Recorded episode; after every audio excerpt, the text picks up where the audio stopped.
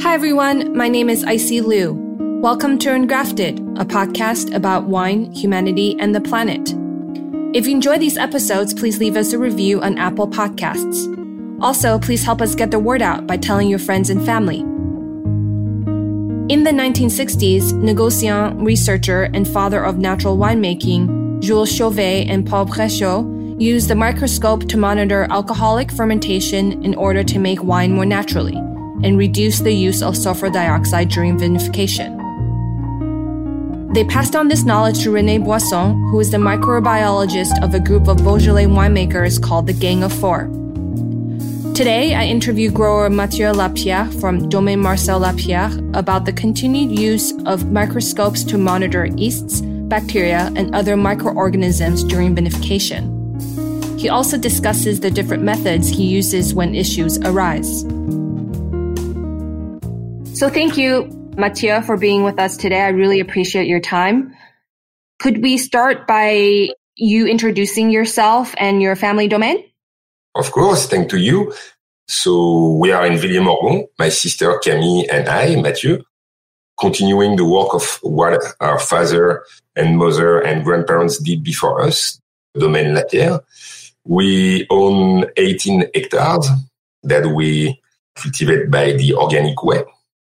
And also we do some really traditional vinification. People call it natural. And for that, we have developed a few skills, a few methods, a few way to try to master the subject because it's not that easy. And yeah, the first thing I was speaking of being organic in the vines is the fruit.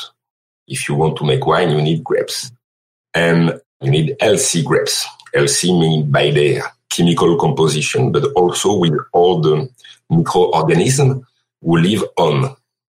You know that little skin of wax, a little bit white, that you find on the berries. This is the place exactly where the microorganisms live. And this is them who are supposed to make the wine and transform the sugar into alcohol by the fermentation. So the one that we prefer are the yeast, but there is many kind and family in yeast. And there is also bacteria who live on that. We call it pruine, P-R-U-I-N-E in French. I don't know the translation in English for that. Wax skin. It's called bloom in, in English. Bloom, thank you. So on that bloom, all the necessary elements for the microorganisms to live are there. And it's like the human skin, like if the fruits were developing something attractive to make all those microorganisms around the berry to finally protect the berry. And then, because the vine, I was saying, don't want to make wine, but to make the fruit able to make a plant. So to decompose the elements, the seed will need it to absorb the energy and uh, train to make a new plant. But the human and the winemaker get that before and we cut it. So by doing that, we stop the volunteer of the vine to get into winemaking. Okay. So I was thinking we could talk a little bit about the concept of using a microscope in during monitoring your alcoholic fermentation with a microscope. I first learned of this through Sebastian Congratel and Michel and David at Domaine Chapel. And they had said it's your father and some other people in Beaujolais who started it. So could you give us a history of who came up with the idea and subsequently the people who started using this method? First, the idea came from the associate into research of Mr. Jules Chauvet, who was one famous negociant in Beaujolais, we can say the father of natural winemaking to study and know by a better way the fermentation they were doing. You have to imagine that the classic microscope on those time was not efficient as the one we have today and more expensive. So it was some precious tools to use. And uh, not everybody was able to use them that easily. Mr. Bréchot, because Chauvet was not doing research alone and train and teach a woman named Renée Boisson, which was working from the research lab of uh, the Interprofession of Beaujolais, SICAREX, the name of the lab. Mrs. René Boisson, which was my teacher directly. So I am from that lane, finally, of uh, research.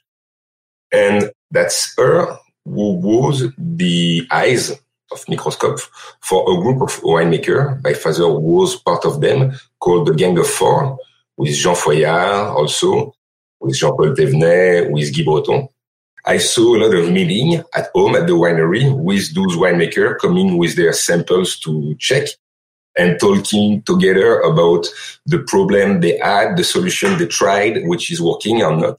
And I can say that group was like a think tank, really efficient to help everybody to improve the way to vinificate like they wanted to. I mean, without adding nothing from um, enologic products you can buy all the medicine. Starting on the point that the grapes contain everything it need to be fermented. Around what year was this? I think that the microscope was starting in 90, early 19, and by group like that, I was saying. 1980s. Okay when Renee taught you, does it take a long time to learn how to observe what's under the microscope?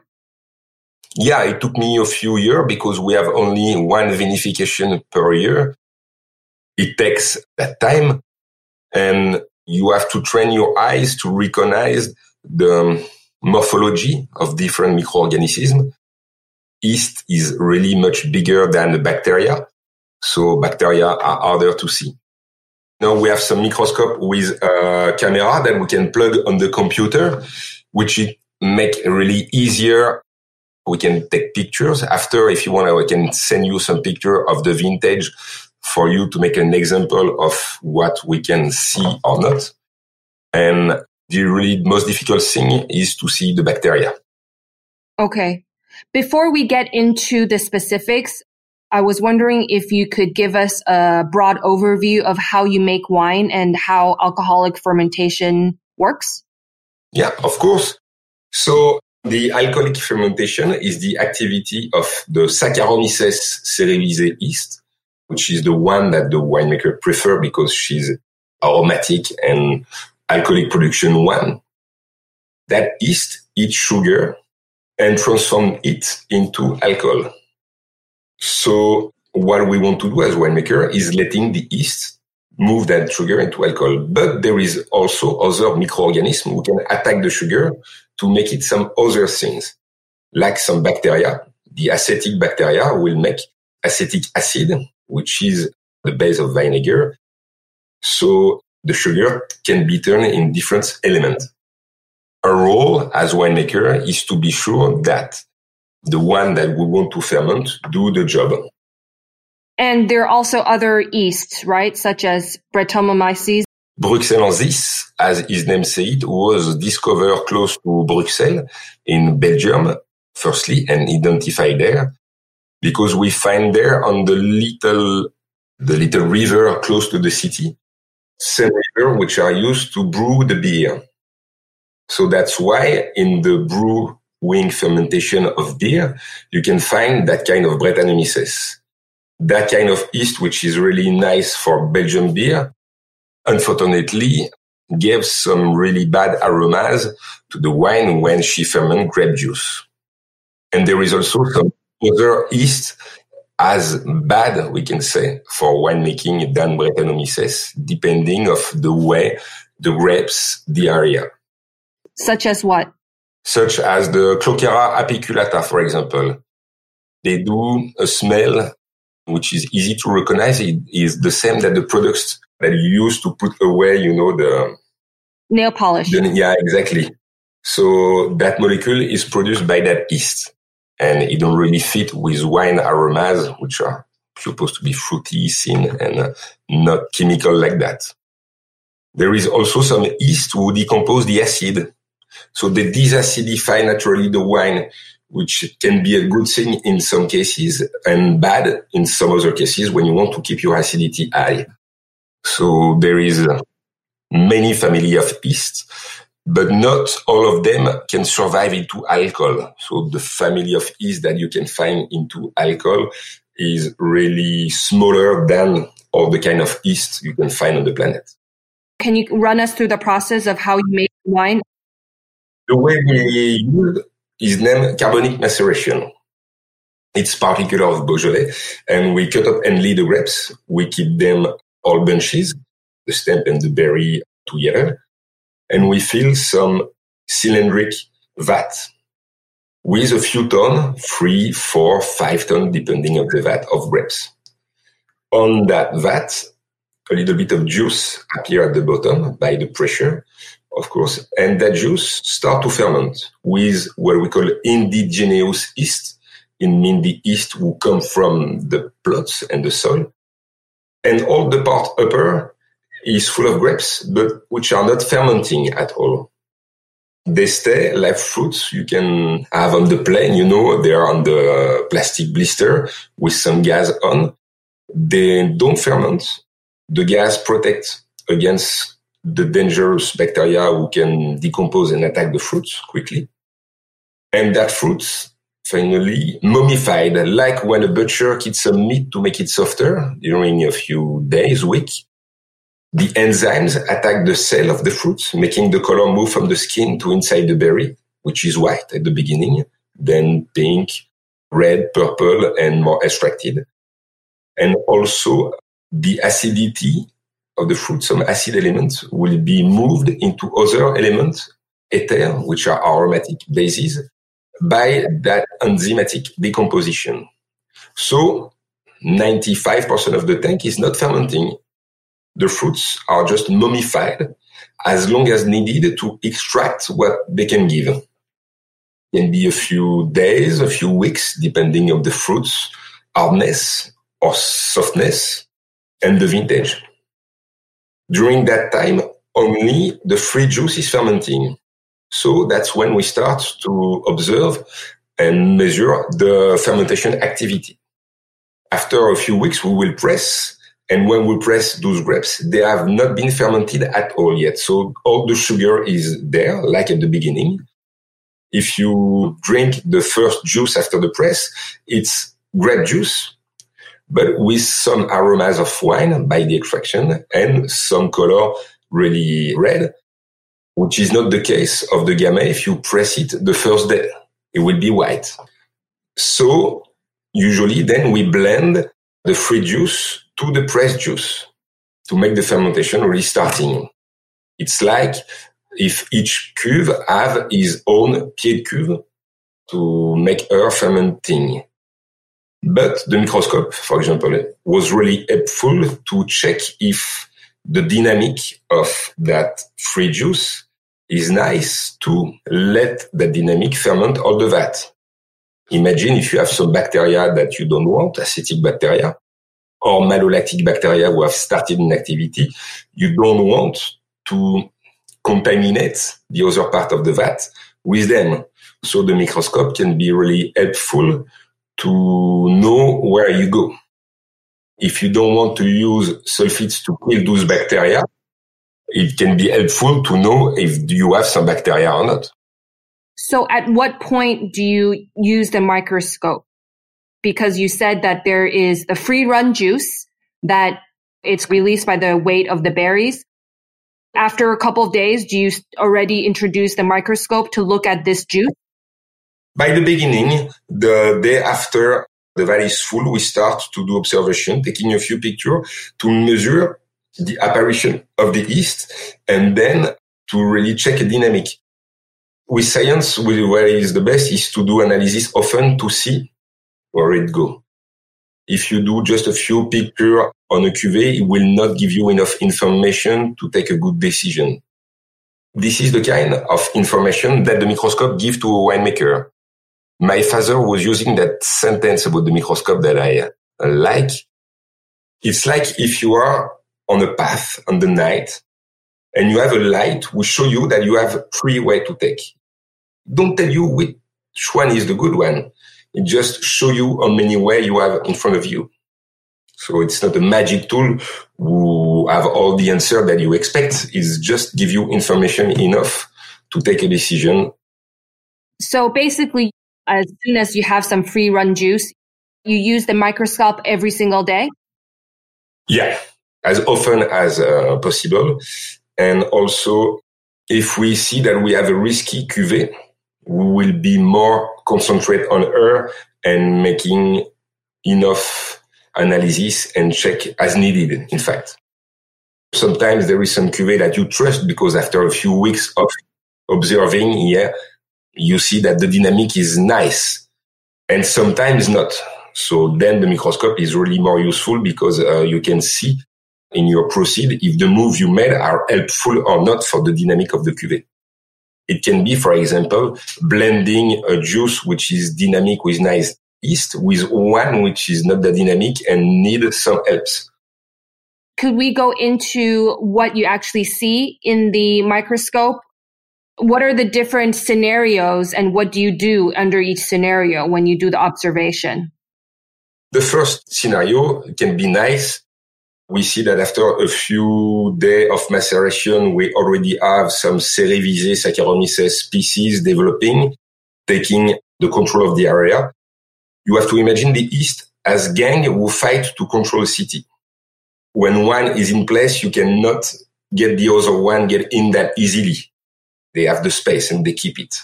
So it's a question of concurrency between those microorganisms. When everything is well, you see reproducing your Saccharomyces cerevisiae. They can be several million per liter on the highest point. And then you will see them starting to die because they die because of the alcohol they produce and slowing their activity until they finish the few last gram of sugar. But when they slower their activity, this is where you have to pay attention because that's where the other yeast like bacteria can get in and start to do a job you don't want. At what point do you need to be more careful at how many grams of sugar that's left or at what density should you pay more attention? Depending of the dynamics, it's close to the end. 30 gram of sugar left is an important point because that's where the cuvée can stop or having a strong dynamic. This is usually where at the winery we put the wines in barrels because the oxygen of putting the wine in barrel will help the yeast to reproduce. They like oxygen and the bacteria like the malolactic bacteria that we don't want at this stage don't like oxygen. So it's supposed to slower them a little bit. So by simple move like that, but done at the good moment by a picky way, you really participate to help a dynamic or not. You can do a bâtonnage for the yeast who get down by their weight to get up and being homogeneous into the liquid. You can refresh the atmosphere of your cellar, which will make the yeast less efficient, but it can stop the bacteria. So by slowing the activity, you can master better. Blend it with one which is more efficient. We can use some lees of nice cuvée to help the other one. You can do nothing sometimes. It's an emergency to do nothing. At the end, if all those solutions don't work, you still have the enology. That's why not using medicine when a wine is not sick is better because people who use sulfites too soon and systematically finally select the most dangerous species of bacteria. And then when the attack starts, they have less efficiency in using enology. And the microscope can help you at each stage to see if the dynamic was impacted. How do you decide between decreasing the temperature of a cuvee or mixing it with another more healthy fermentation? How do you make those decisions? Sometimes you do the both and everything in depending of the dynamic of the cuvée. If you have a cuvée who had 10 million yeast per liter and a few days after you see the activity really slowing down because the alcohol potential is high, for example. So you will select the most resistant one and your pH is low. So the bacteria feel easy and get into the matrix. It can be wise to use several move in the same times to keep the dynamic. You have three, four grams of sugar left and just refreshing a little bit will be nice to finish and not touching the wine uh, because you don't want to oxidate or to move or you want to let it in élevage. already, just to help it to finish. So depending the number of gram of sugar left and the dynamic of the cuvee, I mean, after this is finally the winemaker style to be more intense on the move or not that much. So in the instance when you decrease the temperature, what temperature are we talking about? And what does the decrease in temperature do? Okay. If you have a juice at 20 degrees, starting to have a malolactic with some sugar left and you don't want it, the bacteria will feel easy. If you get down slowly to 13 degrees, not in one time because it will be too hard for the yeast, you will stop the bacteria. I will say at 12 degrees, the malolactic bacteria are not really dangerous. That was part of the um, works of Chauvet, who, for example, showed that. So is 13 the lowest degree that you'll ever go? No, we have get down to sometimes 8, 9 degrees. So in what cases would you decrease the temperature even lower? When the bacteria are more resistant, because some families sometimes you see at 12 don't completely sleep. And if you want to restop them, so you go one more degrees until you saw by the microscope and by the analysis that the volatile is stopped, is not growing up and that the sugar still be eating by the yeast and the work will be finished by the yeast. Then I don't think that you can go lower. Too cold, yeah. And if all these different methods that you mentioned you tried and they don't work, then you add the sulfur. And how do you determine how much sulfur to put? This is the last move to do, of course. But before, I mean, in 99% of the case, in my experience, you don't need it. And if you do need it, how do you decide how much sulfur to put in? Because that we don't have used sulfur before, only two grams per hectoliter, depending of the acidity of the pH. This is the information you need to know your sulfur level. I mean, an acid wine don't need a lot of sulfites for them to be efficient. A more basic wine will need a little bit more to have that efficient against the microorganism. So two grams of sulfites will work for sure because the bacteria didn't show no sulfites yet. So it will be really uh, damageful for them. Okay. And if you wanted to invest in this microscope per, let's say, what kind is it and how much does it cost? It's the same microscope that hospital use to count the blood plaquettes. Okay. Exactly the same one because the yeast are the same size. So now good one, I think that for 5,000 euro, you've got a really modern, nice, ready to use, ready to plug on your computer microscope. And the cheapest one, maybe around 3,000. So for the information they give you and compare to the price of a lab is not that expensive to learn to use it by yourself. Do these things look very different, the Saccharomyces versus the other yeast and Brett and bacteria? Do they all look very different? Some look like small circles, some look like little cucumbers. They look very different? Exactly. This is finally what is to master the microscope is to recognize them and know the different morphology they have. But for example, the one we love, the Saccharomyces, when they have some bud, so they multiply, they look like the Mickey Mouse head. Mickey Mouse. With a perfect cycle and two little ear round like to bud. So that really easy to recognize when you see uh, with a Mickey Mouse, it's a good sign. And at the opposite, the Brettanomyces, they like cucumber who doing a star with different branches. So they are more geometric.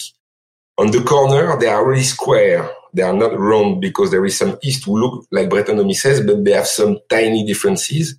You've got uh, the big yeast with not really precise round form. More, they look like potatoes. This is the Schizosaccharomyces. They are bigger. When they divide, they have little ball inside like a pea when it's ripened and ready to be cooked. So yeah, really different morphology. And I was saying the bacteria are really smaller, 20, 30 times smaller than yeast. So at the eyes, you see just a little point then two points, then they multiply by four, eight, 16, and after you see a chain of bacteria. Wow, that's interesting. This is showing you that your malolactic is already started and you should be careful if you don't want it. So Michelle was telling me, I think there's a group in Beaujolais called Le Microscope where they gather in the cellar of Domaine Lachat to observe their fermentations and obviously probably drink some wine at the same time. And are there other groups in Beaujolais? There is one group still existing at the winery Les one group at the Domaine Chamonard. I know that in South Beaujolais, a few winemakers joined together by a microscope together to make a group also. So now in Beaujolais, you can find a few group dynamic sharing information, drinks, of course, and good time, but also trying to share their experiences of their own cuvée, which is the most important, finally dynamic and philosophy in, in that is we can involve.